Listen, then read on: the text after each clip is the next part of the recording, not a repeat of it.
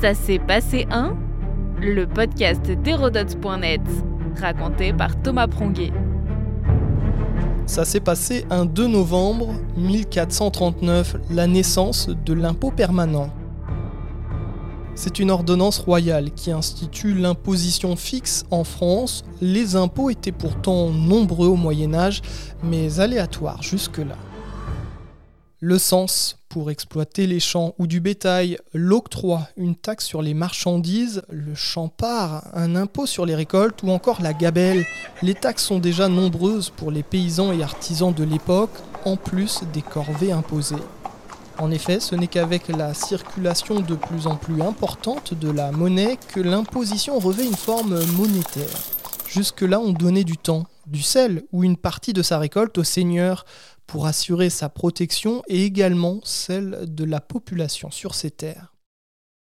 Au Moyen Âge, le roi se contente lui du revenu de ses domaines héréditaires pour subsister et entretenir sa cour, comme les seigneurs, ils pouvaient aussi prélever des péages ou des taxes sur l'usage des banalités, comme on les appelait, les fours à pain, les moulins, etc. Mais selon une tradition qui remonte à l'Antiquité romaine, il était inconcevable pour les mœurs d'imposer une taxe sur les revenus des propriétaires. Les choses ont bien changé.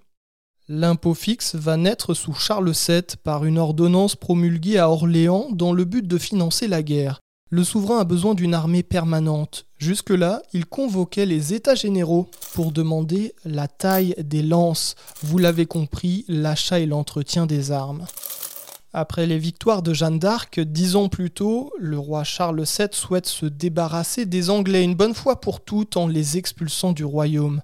Malin, il conclut à Arras en 1435 un traité avec le duc de Bourgogne, traditionnel allié des Anglais mais le traité met sur la touche des troupes de mercenaires que le roi et le duc employaient à la guerre et qu'ils ne veulent plus payer. Le roi a donc besoin d'argent. Il fait une nouvelle fois appel aux États généraux, mais les délégués se lassent de se réunir tous les ans pour renouveler l'autorisation de lever l'impôt.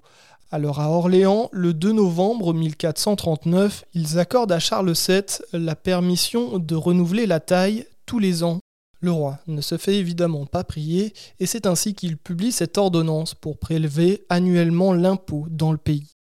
La création d'une armée régulière est en marche, nous sommes en plein dans l'apparition de l'État selon les principes des sociologues Norbert Elias et Max Weber.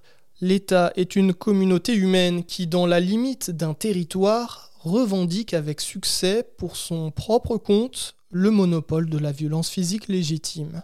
L'armée royale s'attribue la violence physique légitime mentionnée Max Weber dans Le savant et le politique en 1919.